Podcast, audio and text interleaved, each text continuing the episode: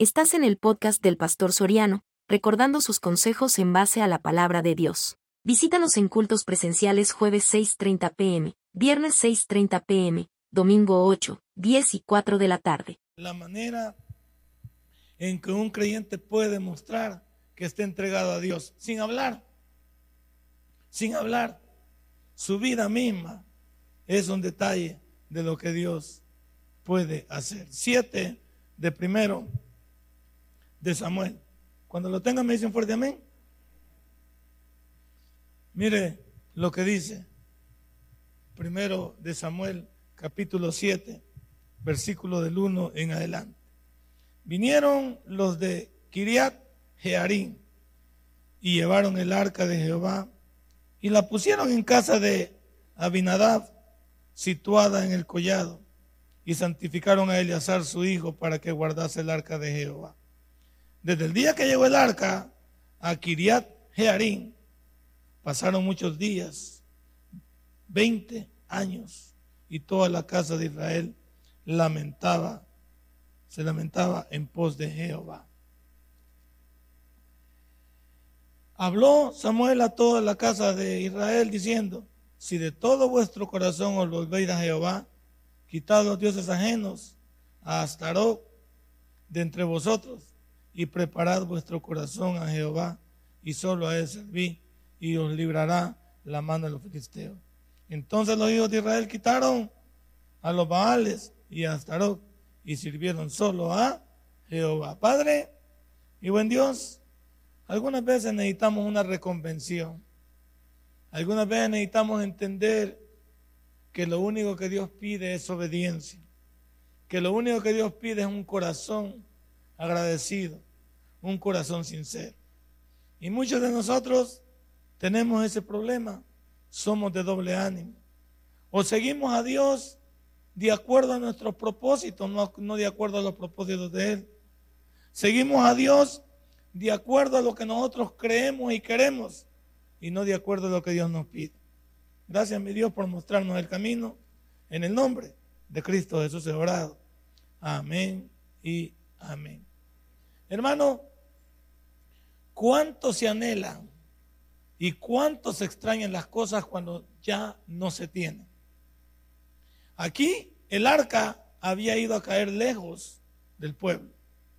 Y el pueblo comenzó a quejarse de por qué esto había pasado cuando sabían que el arca se había ido porque ellos no quisieron tenerla. El arca, ya lo hemos estudiado y para los que no saben, el arca en el Antiguo Testamento representaba la presencia misma de Dios. El arca era incluso la que estaba en el lugar santísimo cuando estaba el tabernáculo. Y ahí es donde la presencia de Dios se posesionaba. Por eso usted leerá, los que han leído la Biblia en el Antiguo Testamento, verán que cuando el pueblo iba a la batalla, el arca iba adelante. Dios nunca se esconde.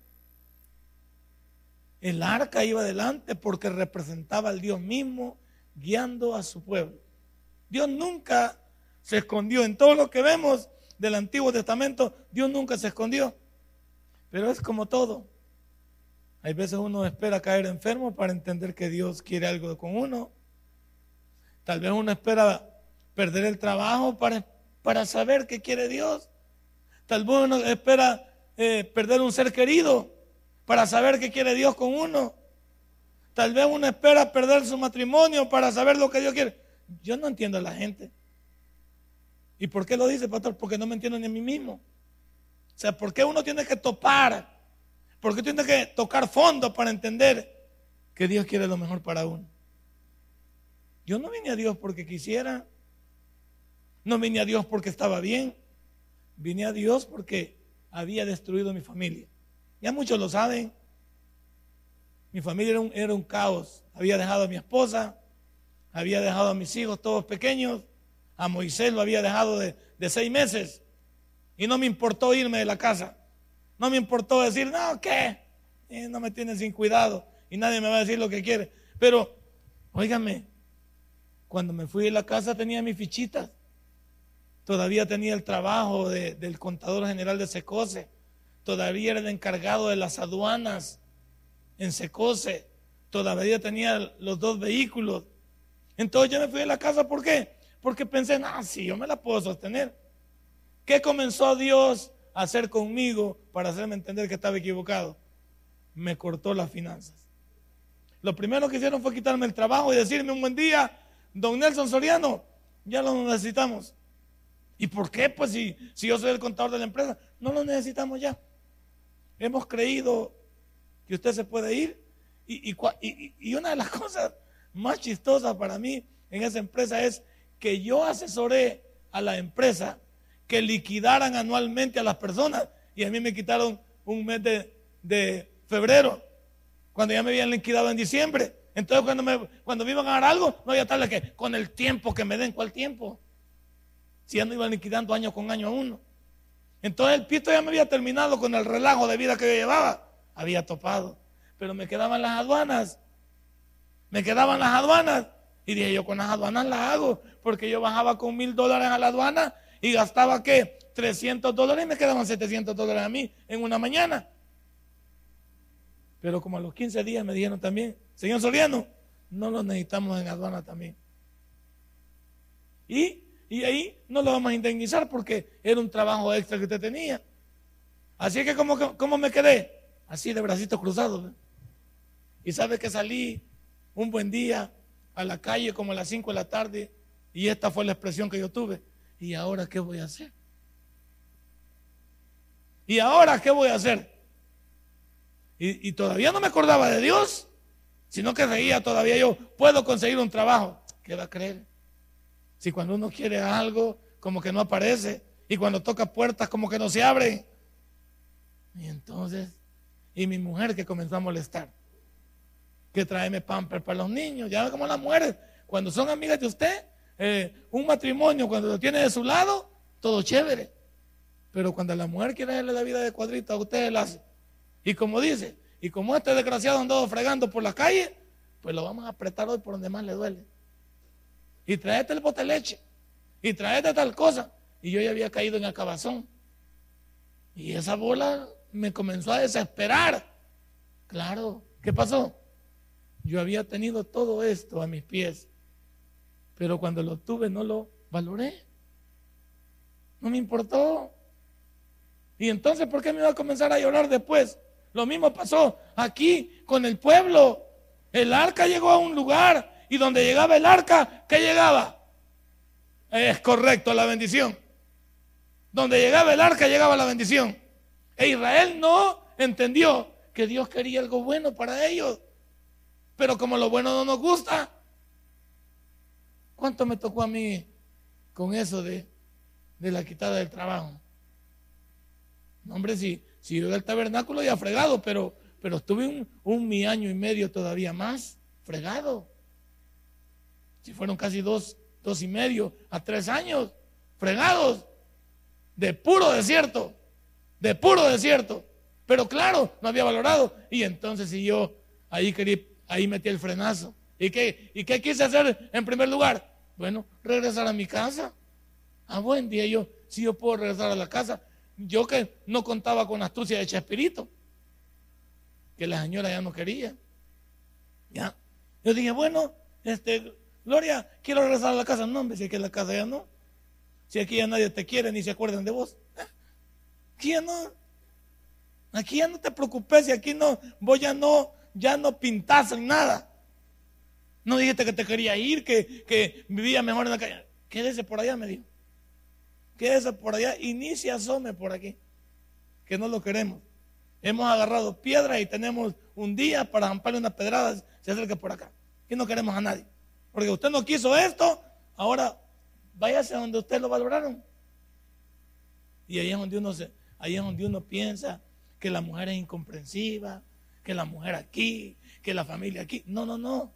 Para que esto pasara es que uno hizo algo. El pueblo comenzó a quejarse del versículo 3 en adelante, pero no era culpa de Dios. Samuel comienza a decirle, bueno, lo que tienen que hacer ustedes es quitar todos los dioses a Astarot y a sus Baales. Comencemos.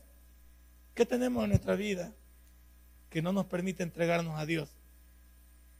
Personas que hacen sus programas de adorar a Dios, sus maneras de adorar a Dios. Cuando usted no, no tiene que hacer eso, sino que tiene que entender qué es lo que quiere Dios con usted. Personas que, que piensan que cuando le van a servir a Dios, cuándo van a leer la Biblia, cuándo se van a hincar a orar, cuándo van a hacer esto. Perdóneme, hermano, cuando usted hace su propio programa, no está Dios de por medio. Está usted, porque le estorba aquellas cosas. Si hoy, si hoy hubiera cine para usted, si hoy hay cine, Dios queda a un lado, ¿sí o no?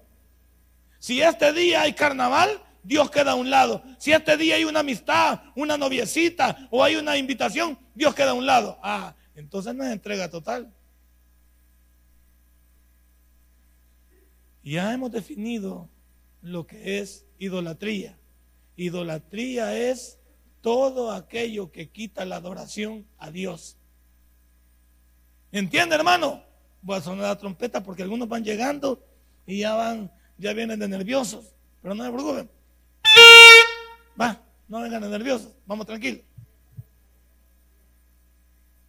Uno tiene que entender que quiere.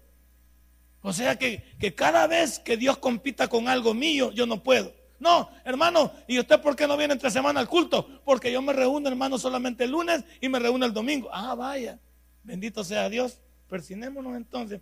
Llegamos a la Santa Cruz porque el hermano tiene su programa, tiene su Ah, usted lo tiene. Pero voy a decir una cosa. Cuando uno necesita de Dios, ¿cuándo viene? Todos los días viene. No vaya a caer enfermito y y de algo difícil que de rodillas lo vamos a ver. Aquí en su casa. Aquí donde sea usted va a adorar a Dios. La pregunta del millón es, ¿por qué caer en algo que me va a llevar a Dios cuando Dios quiere que venga sonriente delante de Él? Esto, esto es lo más irónico. Dios compite con nuestros deseos. Dios compite con mis compulsiones. Dios compite con, con mi programa de vida. Cuando Dios es el centro de mi vida, Él no compite con nadie. Este día había algo que hacer y yo digo, hoy tengo vigilia en mi iglesia, hoy tengo que estar ahí, punto.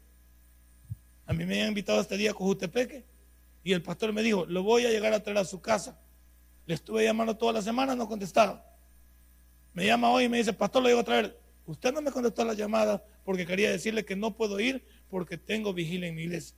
Entonces vamos a atender primero dos en mi iglesia y después, si me da chance, puedo atender la suya después. No me puedo ir hasta Cubutepeque. Lo vamos no, pastor, lo vamos a ir a traer. No, si no es, no es problema de transporte. Yo tengo compromiso en mi iglesia.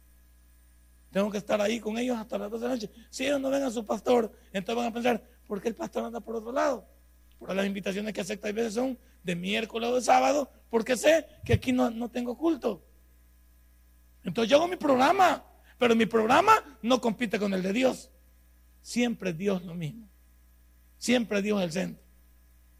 Yo no vengo a la iglesia pensando, ah, vamos a la iglesia porque como no tenemos para ir al cine, vámonos para ahí. O sea, ¿quién quita entonces? No, hermano, este, y hoy porque vamos a la iglesia, sí, es que no tenemos nada que hacer. Hoy no hay nada en la TV.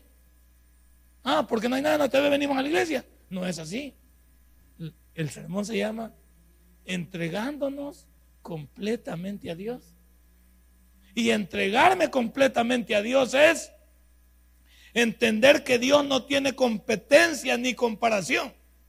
El pueblo decidió que el arca no estuviera con ellos. decidieron apartar a Dios. No, Señor, no te necesitamos. Y, no tengo que decirle, con palabras a Dios que no le necesito, con mis actos, con mis decisiones, con mi comportamiento. Le digo a Dios, al Espíritu Santo, de esa manera lo contristo. El Espíritu Santo, la palabra contristar es entristecer. Y al entristecerse el Espíritu Santo, ¿sabe qué hace? Se hace a un lado porque Él no quiere nada de la fuerza. Dios no quiere nada de la fuerza. Podría agarrarnos del pelo y ponernos en cintura, pero Él no lo va a hacer. ¿Por qué no lo va a hacer? Porque nada la fuerza es bueno. Yo siempre le he dicho a las personas, uno, uno está donde uno quiere y donde se siente bien. Yo soy de esas personas. Yo estoy donde yo quiero y donde me siento bien. Donde no, no. No, no me siento bien. De plano que no. Estoy con alguien, debo sentirme bien con esa persona. Y no es que yo odie a las personas, simplemente es que algunas personas, para que se le acerquen a uno y tener una intimidad con uno, debe uno sentirse bien, platicar bien, tener temas de conversación, hay respeto de por medio, este, la situación misma del el respeto al derecho. Estamos bien. ¿Para qué va a estar uno en conflicto con alguien? ¿Para qué va a estar uno peleando siempre con alguien? No, mejor si hace a un lado. Y Dios dice lo mismo, no quieren nada conmigo. Ok. ¿Sabe qué dice Dios? Ustedes se lo pierden. Así me dijo mi mujer. Si vos te lo perdiste, yo, no te dije que te, así me dijo ella, yo no te dije que te fueras. Tú abriste tu bocota, y ya la viste que grande. Tú abriste tu bocota y dijiste, me, me quiero ir. Nadie te dijo, aquí váyase. Usted salió con su colchón y su televisor y dijo, me voy. Y aquí hasta le dijimos, ¿ya lo pensó? Aquí hasta le dijimos, no se vaya, espérese. Usted no quiso. Ahora asuma su responsabilidad. Dios dice lo mismo también. Te vas de mi presencia, no quieres nada conmigo. Cuando te toque la prueba, no me eches la culpa a mí. Yo por aquí hay un montón de hermanos que no saben ni expresarse, no saben ni decir, este, ¿cómo le va hermano? Aquí Dios me tiene coyol cortado, coyol comido. No sea, no sea así, por favor. Aquí, como Dios, mire, aquí me tiene bien empaquetadito. ¿Cree usted que Dios lo tiene así? No es Dios muchas veces actuando en nuestra vida. Son nuestras, ¿qué? Decisiones que nos tienen de esa manera. Y esta noche hay que hablarlo, claro. Pero como uno cuando, cuando todo va bien piensa que todo va a ir bien. El jovencito, vaya, que tiene salud, eh, usted piensa que el joven está pensando en estar enfermo. Está pensando en que se va a morir. Está pensando que, el joven está pensando en qué? En conquistar el mundo como Pinky Cerebro. Ay, no, a los jóvenes no, no los impresionamos ni los asustamos con nada. Porque ellos piensan que tienen mucho tiempo de promedio. Cuando la vida no respeta edad, no respeta sexo, no respeta posición social, no respeta categoría o raza, no respeta. Israel, desde siempre, desde que se fundó Israel, en el capítulo 12 del libro de Génesis, fue, una, fue un problema para Dios. Israel, desde que se formó en el capítulo 12 hasta la actualidad, es un hijo mal portado de Dios. Pero yo hablo de Israel, pero nosotros no tenemos nada que decirle a Israel. Nosotros somos la copia exacta de Israel en rebeldía. Y, yo diría, no tanto yéndome por el mundo, los salvadoreños, que los salvadoreños somos cosas serias. Yo creo que somos lo más parecidos a los judíos. he visto gringos, he visto de otros países en Europa y no se parecen a nosotros. Ahí en Estados Unidos una señora se puede dejar con un señor y la señora puede ir a la casa del señor y quedarse a dormir ahí. Aquí la señora la mata, la saca un corvo a la calle. Le, aquí no entras desgraciada porque aquí es la casa de mi familia. Allá no. La ex esposa del fulano llega a la casa, le dan de besitos, comen en la mesa, le preparan un cuarto y vive ahí. No tiene nada con la persona, pero la, ven cordial. El esposo puede ir a, dejar los niños a la, a la casa de la señora eh, porque los tiene hoy que compartir y no dice nada. Aquí no. La mujer dice, yo voy a ir con vos porque quién sabe que vos tenés algo con esta desgraciada. Ahí desconfía. La gente bien tiene otro pensamiento en esos países. La gente allá, por ejemplo, no, no se anda fijando ni cómo viste usted, ni cómo. Aquí sí somos criticones, metidos, diría yo. Aquí no. Lo más parecido quizás a los judíos somos los salvadoreños. Somos rebeldes, somos, somos locos y medio. Y quizás por eso es que podemos entender la Biblia de mejor manera. Porque no vivimos muchas veces como Dios quiere. No vivimos. Si no mirémonos. Y aunque estemos en iglesia, ¿cuántos estamos aquí en, en la iglesia? Y nuestra vida no es lo que Dios esperaba para nosotros. No es lo que yo esperaba. No es lo que Dios esperaba. Algunas veces no. Con que hay cuadros que no comprendemos. con que hay cuadros que no entendemos, con que hay personas que nos ganan, que nos ganan en, en, en, en testimonio, en manera de vivir y no entendemos por qué les pasan cosas. Yo hay una persona que está viviendo una situación difícil en la vida hoy mismo. Y yo a esa persona siempre, siempre le he catalogado como mil veces mejor que yo. Y me lo ha demostrado en su vida, en su vida de, de ser, en su palabrerío, en su comportamiento, en el perdón, en el trato con las personas. Esta persona me lleva años luz a mí. Y cuando veo su vida y veo todo lo que ha pasado en los últimos años, me pregunto, Señor, pero si ese hombre es un, es un hombre de Dios, yo le conozco. Y todos los que conocen a ese hombre pueden testificar que ese hombre es de Dios. Señor, ¿qué pasa ahí? Ese cuadro no lo entiendo. Ahora voy a decir algo que alguien me lo dijo a mí. Si a personas como esas les pasa eso, siendo personas cercanas a la voluntad de Dios, ¿qué no nos pasará a nosotros? Dígame, si hay personas, esta persona es una persona forzada, que ha tenido malos amigos alrededor, malas personas alrededor que se han aprovechado de él, que le han hecho la vida y que, y que no ha tenido la ayuda, porque es una persona emprendedora, pero no ha tenido la ayuda, diría yo, de nadie, de muy, de muy poco, por lo menos del conocimiento que yo tengo. De alguien que diga, vamos a echar la mano, lo vamos a soportar, no sé por qué. En los desvaríos del ser humano, muy pocos son los que pueden meter la mano al fuego por las personas. Por eso las amistades son compradas. Por eso las amistades son valoradas. Porque cuando encuentras a un amigo, cuando encuentras a alguien que te eche la upa, hey, a ese por favor cuídalo. Y ese amigo quiere ser Dios en nuestra vida.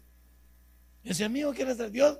Pero también cuando yo te, te pido en esta noche que nos entreguemos a Dios, que te identifiques con Dios, es que no seamos copiones de Israel. Aquí nosotros tenemos el ejemplo de lo que es alejarse de Dios y vivir a mi manera.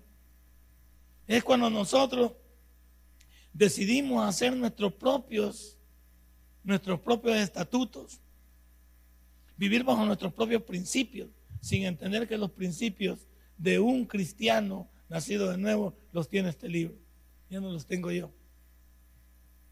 Pero como lo dije ayer en el estudio bíblico y quisiera que lo bajara, muy pocos comprendemos lo que Dios nos pide a través de este libro porque no lo leemos. Muy pocos sabemos lo que Dios quiere hacer en mi vida porque el libro no está leído. Y si está leído, está leído a la carrera. Y leído a la carrera significa que no asimilo no entiendo. Y ahí lo puse en claro. Todos a través de la vida hemos estudiado para pasar, pero no para que el conocimiento se quede con nosotros. Cuando usted permite que el conocimiento se quede con usted, pasarán los años y ese conocimiento no se irá de su vida. Pero cuando yo estudio para pasar, significa que es una bocanada de humo que pase el examen o pase el grado y ni me acuerdo de lo que pude estudiar. Lo mismo pasa con la Biblia. Dios quiere aquí enseñarnos lo que es vivir lejos de Dios. Y que cualquier situación que pasemos en nuestra vida no es culpa de Dios, es culpa de nuestras decisiones. Pero también es algo si es cierto a través del versículo, del versículo 3 en adelante. Si nos volvemos a Dios, las cosas pueden cambiar. Ahí lo leímos. No, no lo leímos aquí, pues. Samuel le dice, bueno, si quieren, quiten a Astarot y quiten a sus baales. Y veremos. ¿Y el pueblo obedeció? Dice que sí. Pero ¿por qué, por qué obedecer en la tribulación? Cuando pudimos obedecer antes. Por eso aquí hemos hablado de, dos partes de la oración. Una oración lamentativa y una oración preventiva. Si yo oro preventivamente, me estoy adelantando a lo que Dios va a hacer conmigo. Y lamentativamente, como yo, ya no había para dónde ir. Y cuando no hay para dónde ir, como dicen en mi pueblo, hay que topar, papá. Hay que topar. Y cuando, y voy a, eh, voy a decir algo, Y cuando uno topa, pierde hasta la vergüenza, ¿sí o no? Pierde la soberbia, pierde su prepotencia, pierde su identidad. ¿Por qué? Porque en el afán uno de recuperar lo que antes tenía, vas a tener que humillar. Y eso no estaba en tu cuaderno, más cuando orgullosos como nosotros. Es una persona orgullosa. A mí no me gusta que nadie me lleve entre los pies. No me gusta que nadie me vea de menos. No me gusta que la, mí no me gusta. ¿Por qué? Porque ya pequeño ya sufrí todo eso. Y entendí que la vida también me ha ganado mi parte. Y hoy que soy cristiano, entiendo que tampoco debo pasarme llevando a nadie. Pero no necesito, no necesito que los malcriados también se aprovechen de uno. Porque hay gente malcriada. Hay veces hoy veo las cosas o las mías, ya no contesto nada, ya no digo nada. ¿Por qué? No me voy a meter así. Así, así ya no me llevo yo. Y entendí yo que yo no puedo cambiar a nadie. Entendí que solo Dios puede hacerlo. Y si Dios no puede hacerlo, ¿qué hago yo metido en, esos cuadros? Lo mismo pasa aquí. Yo no tenía que venir a mi, esposa a rogarle, a pedirle, a decirle, cuando la tuve comiendo de esta mano. Pero la señora se, se sulfuró y se fue para arriba como que espuma. ¿Por qué? Porque tenía el sartén por el mango. Como yo le estaba pidiendo que regresamos, dijo, vamos a ver qué es capaz de hacer este desgraciado. Vamos a ver hasta si lo ponemos de rodillas. Vamos a ver qué es capaz de hacer. Sí, y vamos a perder hasta la vergüenza. Pero ¿qué necesidad había de eso? Dios también le dice a ellos, ¿qué necesidad de que ustedes quiten las, las imágenes?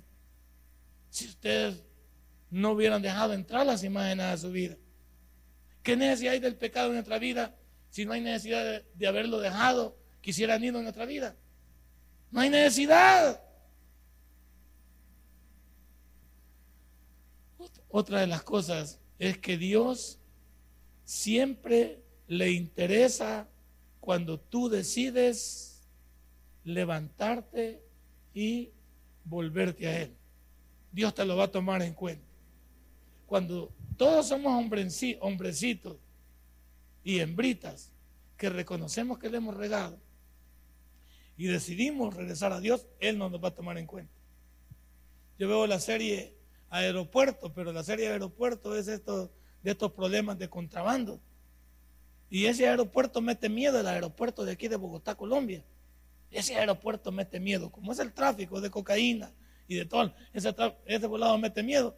Y me decía a mi esposa, mira, quiere decir que para ir de escala, ir para Europa de escala y viajar a Bogotá mejor, yo no quería parar por el aeropuerto.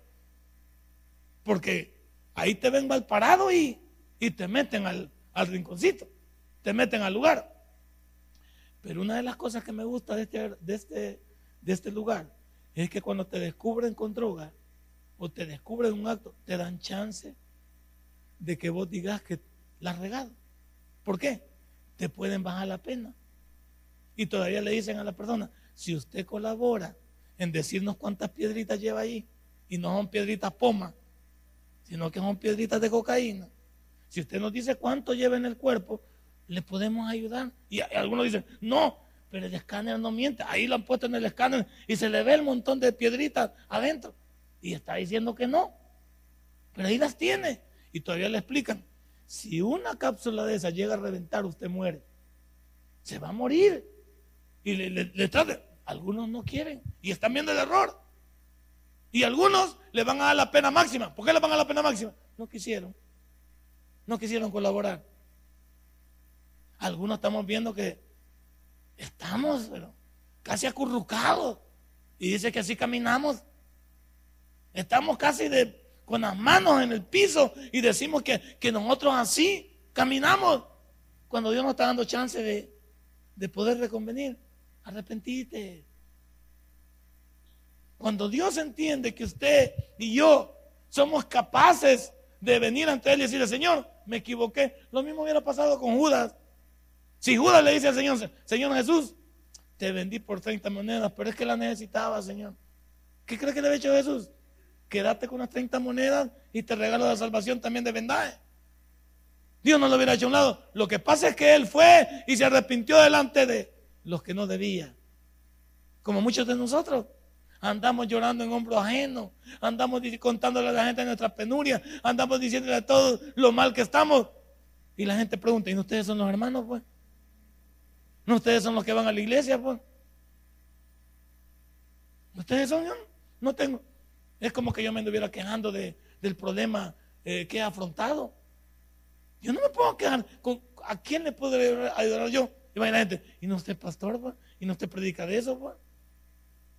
¿Y no usted habla que Dios puede, pues? ¿Qué hace? ¿Qué hace usted llorando? Ahí puede entender usted que para una persona como yo es difícil decirle, ¿a quién le digo? ¿A quién le cuento yo? Situaciones particulares del mismo tratamiento, de los mismos momentos que se pasan, hay veces difíciles, se pasan momentos duros. ¿A quién se le cuenta? Si la persona dice, bueno, si este es pastor y está así, le voto la fe a usted. Se la voto, pero de un solo. Dice, no, entonces Dios no existe. Y vamos a decir una cosa, pase lo que pase en nuestra vida, Dios sigue siendo el mismo. No estamos sujetos a eso. Dios puede reclamar la vida hoy y no hemos perdido nada. Pero ese convencimiento y esa situación llega cuando tú sabes quién eres. Pero qué chivo cuando hay pisto, cuando hay, cuando hay eh, bienes, cuando hay viajes, cuando hay lo otro. Ahí es chivo alabar a Dios. Cuando hay trabajito, cuando el matrimonio camina bien, está bien. Y cuando todo se revierta, Dios no existe, no moleste. Sigue siendo el mismo Dios. Tratando de enseñarnos algo. Tratando de enseñarnos un propósito en entender. Y eso lo puedes entender cuando, cuando te entregas a Dios, llegas a entender cuál es el posible propósito de Dios. Solo hay dos momentos en el, propósito de Dios. O Dios necesita cambiar nuestro momento, o Dios quiere bendecirnos más de lo que estamos. Cuando tú te entregas a Dios, puedes entender perfectamente esto. Y Dios es un Dios interesado en que el que regresa a Él no lo deja fuera. ¿Cómo lo demuestra, pastor? Mateo 11, 28. Venid a mí, los que estáis cargados y trabajados, dijo Jesús hablando, que yo os haré descansar. ¿Qué dijo él? Ven a mi reposo, ven a mi descanso.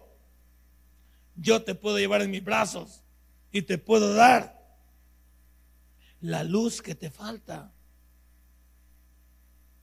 hermano, ellos estaban en un lamento profundo. Ya se dio cuenta el versículo número 2. Ya se dio cuenta cómo estaban. Desde el día que llegó el arca a Kiriat Jearim, pasaron muchos días, para ser exacto 20 años, y toda la casa de Israel lamentaba, se lamentaba en pos de Jehová. ¿Por qué, pues? ¿Por, qué? y voy a decir algo yo, ahí déjenlo. Voy a decir algo yo. Sí, está bien, Juan. Voy a decir algo yo. ¿Por qué cuando están fregadas las cosas, el tiempo no pasa, hermano? Si usted tiene un dolor de muela en la noche, va que no amanece bien rápido. Usted quiere que amanezca ya. Y hoy no puede ir a la farmacia usted porque con tanta pandilla, ¿a, cuál farmacia va a ir a pata? ¿Ah? No hay, peor, no hay peor cosa que usted se enferme de noche hoy. El reloj no camina. Usted lo, lo acaba de ver, prende la luz, son las 12 y 20.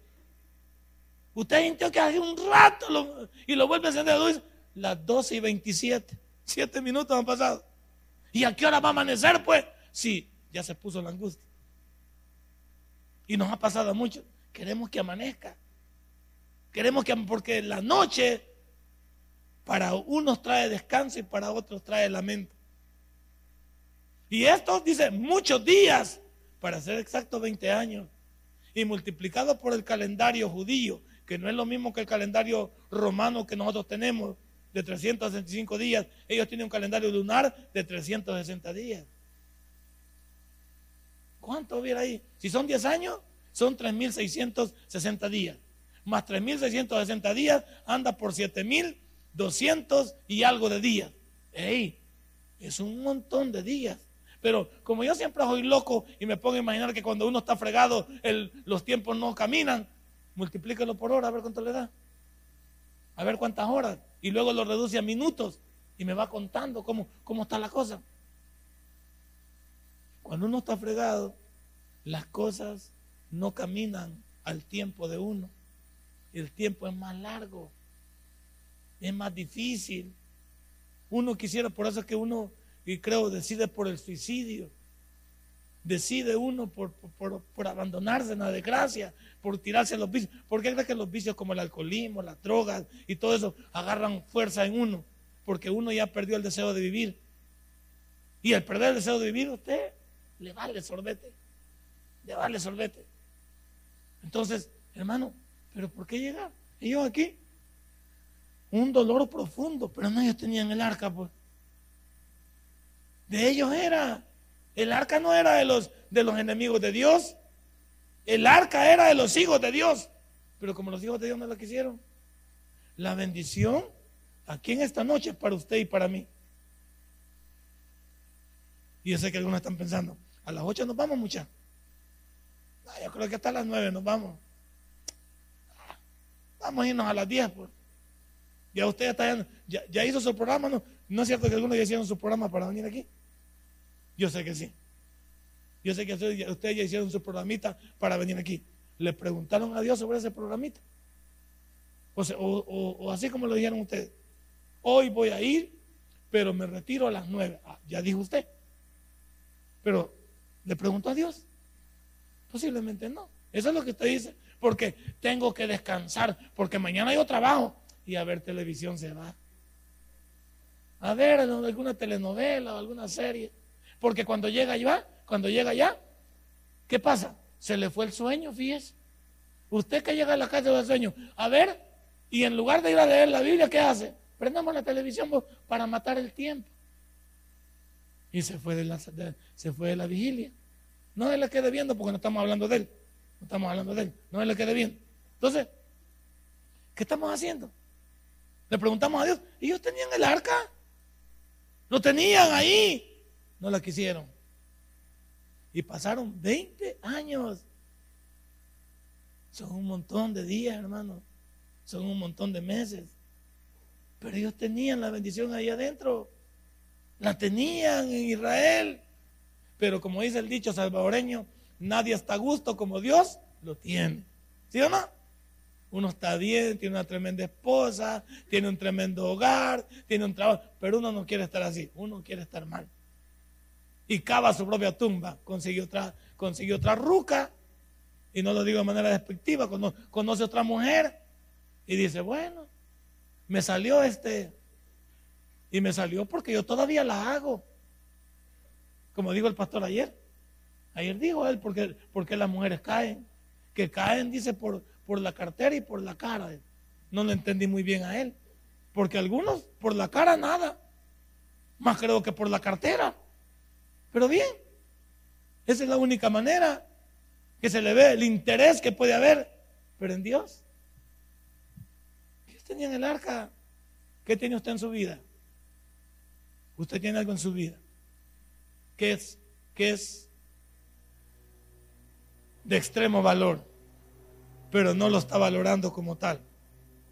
Usted tiene algo en su vida que vale la pena prestarle toda la atención y dedicarle toda la atención y apartarse todo para Él, pero no lo estamos haciendo. ¿Qué tal si en esta noche revisa sus... Perdón, ¿qué tal si en esta noche revisamos nuestros ideales? Revisamos nuestros propósitos. Ya no viva, perdón, ya no vivamos como nosotros queremos. Ya no me diga usted lo que piensa. Hagamos algo. Preguntémosle a Dios qué piensa Él de lo que estamos haciendo. Preguntémosle a Dios qué piensa Él de cómo vivimos. Pregúntele a Dios qué piensa Él de cómo llevamos adelante la familia. Pregúntele a Dios qué piensa Él de acuerdo a nuestros ideales de cara al futuro sin tomarle en cuenta a Él. El otro año yo voy a hacer tal cosa. ¿Primero Dios o primero usted? Allá nos vemos, oye, eh, el otro año. Primero Dios o primero usted. Porque alguna ni esperanza nos queda de, de poder hacer el paquete. Algunos que estamos haciendo planes y ni tiempo tenemos. Porque las cosas se presentan de improviso y más cuando Dios lo quiere parar a uno de sopapo, como dicen. Ellos se quejaban con un dolor profundo. Cada quien hacía lo que quería. ¿Dónde lo ha oído usted? ¿Dónde lo ha oído? En el libro de jueces capítulo 21 o 25, 21. Vamos allá. No quiero ser chambroso, ni metido, ni mentiroso. Creo, es el último capítulo, si sé. ¿Será 25? ¿Quién da más? Eso, ahí está el hermano Giovanni, que es, es teólogo, porque es maestro de la escuela de laicos. Y ya los muchachos ya los dejó apantallados aquí, ya se fijó. Va. Entonces usted quiere ser igual que él, ¿qué debe de hacer? ¿Leer el más o leer la Biblia? Si quiere ver los bombones, lee el más. Si quiere adquirir sabiduría, lea la Biblia. 21, 25. Mire cómo vivía la gente, igual que nosotros hoy. En estos días no había rey en Israel, una dirección. Cada uno hacía lo que bien lee y así vivimos hoy. Déjeme vivir mi vida. Hoy es viernes y el cuerpo lo. Así es. Hoy es, hoy es día de desmadre, ¿va? Hoy es día de discoteca. Hoy es día de qué? Hoy es día de cine. Y ahora todos escogemos el cine. Se ha fijado que el cine hoy ya no lo escogemos a las 3 de la tarde como antes. Antes íbamos a, a las 10 de la mañana, a los dobles. Íbamos a las 9 de la mañana. Hoy el cine, hasta los cristianos vamos tipo 9, ¿sí? Para salir tipo 11, va. Sin saber que cuando suenan las 12, o te sale la, la bella durmiente o te sale el cachudo. Una de dos. Pero todos nos gusta ir, ¿sí o no? De noche. Hoy, hoy es día de desmadre en el mundo. Hoy es día de desorden en el mundo. Hoy es día mío. Hoy trabajé. Trabajé lunes, martes, miércoles, jueves, viernes. Y ahora me toca relajo. Hoy es día de cervezas, de chelas. Y no de nombres. Hoy es día de cerveción, de cerveción. Hasta la de la anuncia. ¿Te fijas el programa que tiene la fines? Ahí anuncia. Hasta la Pilsen nos dice que podemos mentir. Que nos enfermó la abuelita, que nos, murió fulano, con el propósito de ir con los cheros. ¿A qué? No a velar a las clientes, a chupar. Hoy es día de desmadre. Hoy es día de, irme con el novio y regresar hasta la medianoche.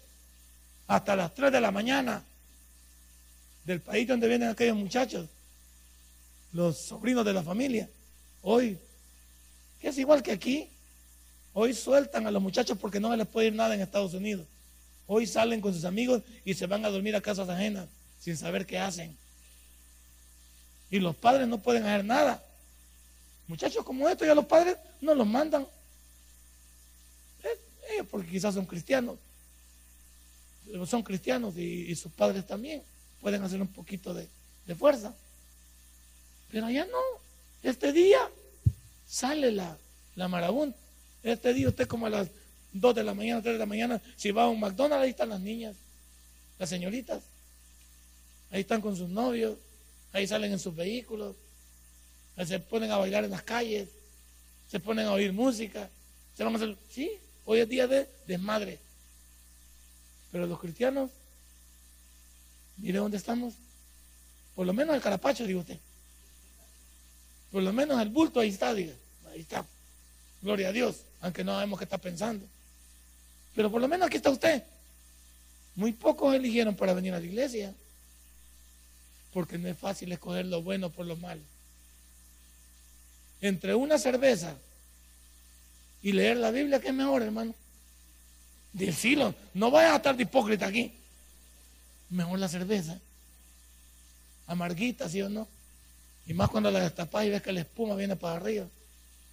Y hay algunos que no quieren que se quite, se, se, pierda nada, uno le mete la boca. Ah, hermano, usted también lo hace, ¿no? Perdón, hermano, perdón. Bueno, imagínese. Entre, entre, leer, entre leer la Biblia y cerveza, mejor la cerveza. Y le pongo un ejemplo con los niños póngale un vaso de leche y póngale una Coca-Cola que van a agarrar. Sí. Póngale usted un pollo encebollado, lo que te hace bueno, y póngale un pedazo de pizza que van a agarrar. En la pizza. ¿Y todo por qué? por el hermano Johnny que nos tiene mal acostumbrado. Ahí está. Si desde el momento vemos a, los jóvenes, les pone, ¿qué conocen ellos de, jugos naturales? ¿Qué saben de comida casera? No, todo hoy es moderno, todo es maruchá, todo es comida chatarra. También en la vida de un cristiano, todo es chatarra. Entre ir al culto y me invitan a ir a un lado, pues voy allá porque quién sabe hasta cuándo me van a volver a invitar. Pues usted escoge por lo humano, escoge por la carne, escoge por la diversión. Ellos también. Ellos sabían qué estaba pasando en su vida.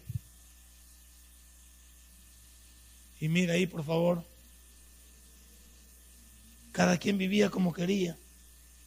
A nadie le importaba a Dios. ¿Alguien ha leído el libro de los jueces aquí? ¿Qué significa el libro de jueces? Usted no, Señor. ¿Qué significa el libro de los jueces? No el, no el maestro. Los alumnos no lo pueden chance. ¿Cuál es el significado del libro de jueces? A ver. ¿A dónde están hablando? Derrota. Derrota el libro de jueces. Y qué contradictorio. El libro de la par, el libro de Josué, significa victoria. ¿Sabía eso? El libro de Josué significa victoria. Y después de que Josué murió, el siguiente libro se llama Jueces, el libro de la derrota. Dios, tiene que levantar un, promedio de 14 a 16 personas para que este pueblo levantarlo a cada rato que se arrepentía y caía. ¿Sabía usted que el libro de jueces es? Lloraban ante el, delante de Dios, Dios los salvaba. Se volvían a ir otra vez y lo volvían a agarrar otra vez. Eh, eh, subyugados, volvían a llorar, Dios los levantaba y así estaban, como nosotros, pues, que vamos y venimos, pues. que estamos, que no agarramos puesto, pues. que no sabemos lo que queremos. Así estaba el pueblo, el libro de la derrota. Cuando el libro de Josué significa el libro de la victoria, la repartición de la bendición, la repartición de la tierra que Dios le había prometido a Abraham desde el capítulo 15 del libro de Génesis. Dios le dijo a él, no te preocupes. Como a nosotros Dios nos ha dicho también, ¿cuántos vivimos alejados de Dios? Porque queremos, simplemente porque queremos. ¿Cuántos esta noche? Solo una, un pequeño análisis, una pequeña memoria de labores. ¿Cuántos esta semana hemos vivido alejados de Dios? Lunes, martes, miércoles, jueves, viernes hasta hoy. Porque el domingo le entregamos la semana a Dios. A partir de lunes nos fuimos en feria. ¿Y cuántos desde lunes hemos vivido como que si Dios no existiera, dando mal testimonio, nuestro vocabulario, nuestros malos pensamientos, metidos en pornografía, metidos en, tratar de volarle la mujer al prójimo. ¿Qué ha habido esta semana? Contestones en el trabajo, no hemos hecho nuestro trabajo de calidad, hemos, hemos estado siempre reclamando nuestros derechos, pero no hemos hecho nuestras labores, nuestras operaciones correctas. ¿Qué hay? Nuestros hijos en rebeldía, nuestro matrimonio casi se desparrama. ¿Cómo hemos vivido esta semana? Y si esta semana hemos vivido por la calle de la amargura, imagínense, imagínense de este lado. Entonces estamos en el versículo 2 de lo que hemos leído. Un pueblo que tenía el arca ahí y comenzó a llorar cuando el arca estaba lejos, porque ya dije, donde llegaba el arca llegaba la bendición. Donde llegaba el arca llegaba la bendición. Eh, eso significa, hermanito, que donde llega Dios hay bendición. Y si Dios habita en tu corazón, imagínate. Imagínate. Tú y yo debemos de entregarnos a Dios. ¿Qué tal si decidimos, decidimos entregarnos a Dios? Versículo 3. Vamos al 3 de primero de Samuel. Primero de Samuel, capítulo 7 versículo 3. ¿Lo tiene? Yo sé que usted está listo.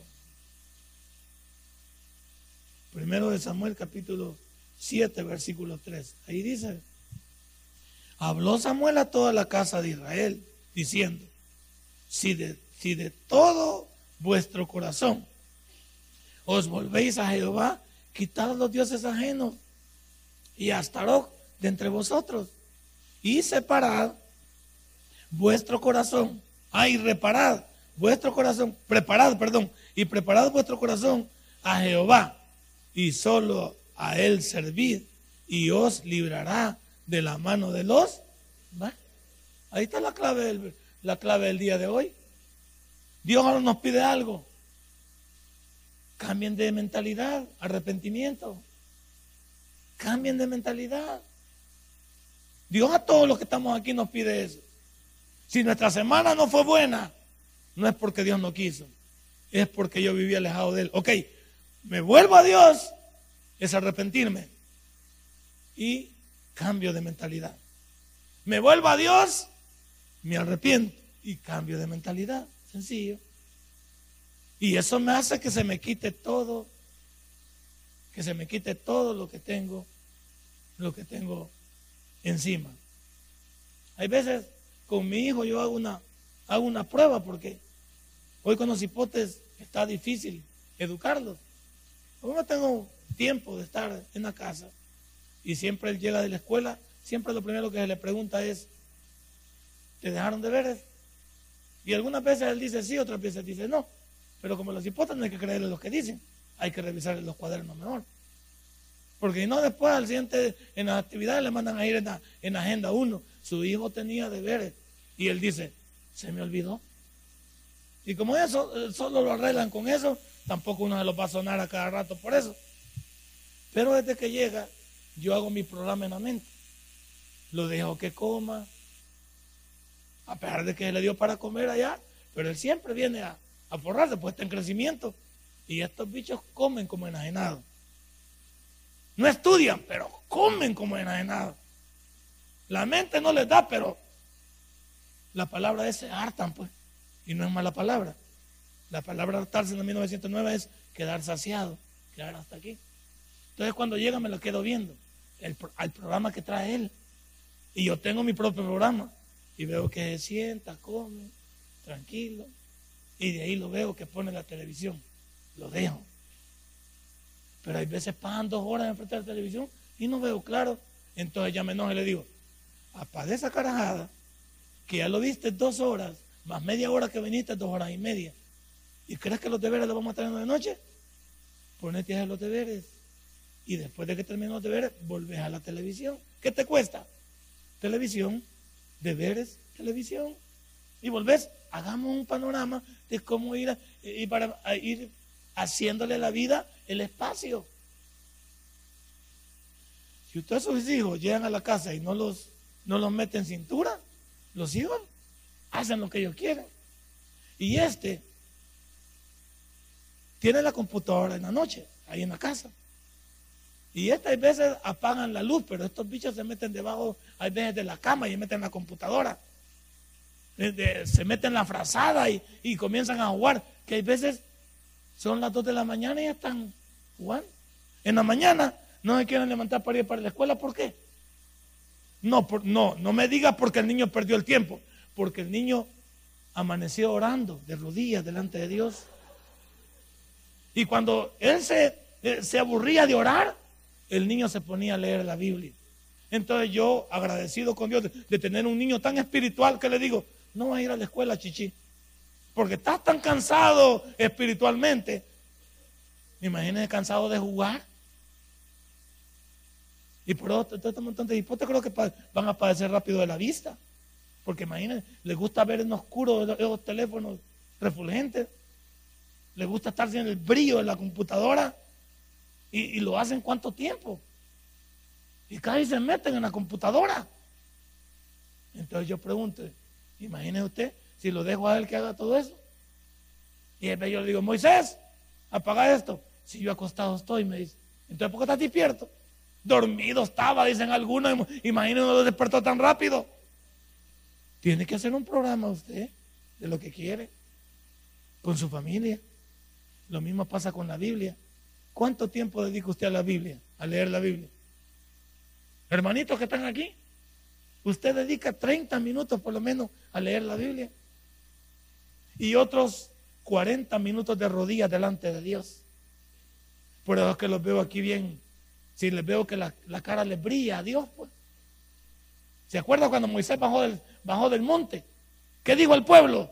Pongámosle un velo a este porque no podemos, no podemos, no lo podían ver porque la presencia de Dios era tan firme en Moisés que brillaba su cara. Y anduvo con el velo un montón de tiempo. Pero yo a ustedes casi no los, casi no los puedo ver porque demasiado, me imagino que han estado en tanto contacto con Dios que me es difícil poder quedarme viendo a ustedes firmes. Si el tiempo que dedicamos al mundo lo dedicáramos a Dios, ¿qué tal eso? Entonces me nace la otra inquietud, por eso estamos como estamos. Entonces, ¿quién es el culpable? ¿Dios o yo? Dios, así es. Dios porque usted pasa de rodillas y leyendo la Biblia. Entonces el culpable es Dios. Muy bien dicho. Por eso mira el pueblo cómo estaba. El pueblo no quería entregarse a Dios y, y hoy los pastores, nosotros mismos con nuestra vida, con nuestra familia y con las congregaciones, luchamos queriendo acercarlos a Dios. Nosotros mismos luchamos queriendo vivir al lado de Dios. Es difícil. Es que es más fácil hacer lo malo. Es más fácil vivir en desorden. Es más fácil hacer las cosas a lo maruchá. Hoy esta noche, estos versículos, y los puede leer hasta el 13, nos invitaron a no alejarnos de Dios, sino a entregarnos a Él. Y si usted y yo ponemos atención a esto, los favorecidos somos nosotros, no Dios. Quítese de la mente. Ay, aquí vengo. Aquí vengo a que Dios me vea. No, si Dios ya lo vio todo el día. Ya nos vio. Aquí venimos a ponernos a cuentas con Él, el perdió. Esta noche, que Dios nos hable y que no nos hable voz de hombre, que nos hable Dios y nos diga qué quiere con nuestra vida. Porque posiblemente esta sea la oportunidad que necesitábamos para intimar con Él. Regálenle un fuerte aplauso a nuestro Dios. Póngase de pie, vamos a recoger nuestros diezmos. Si este mensaje ha impactado tu vida, puedes visitarnos y también puedes buscarnos en Facebook como Tabernáculo Ciudad Merliot. Sigue con nosotros con el siguiente podcast.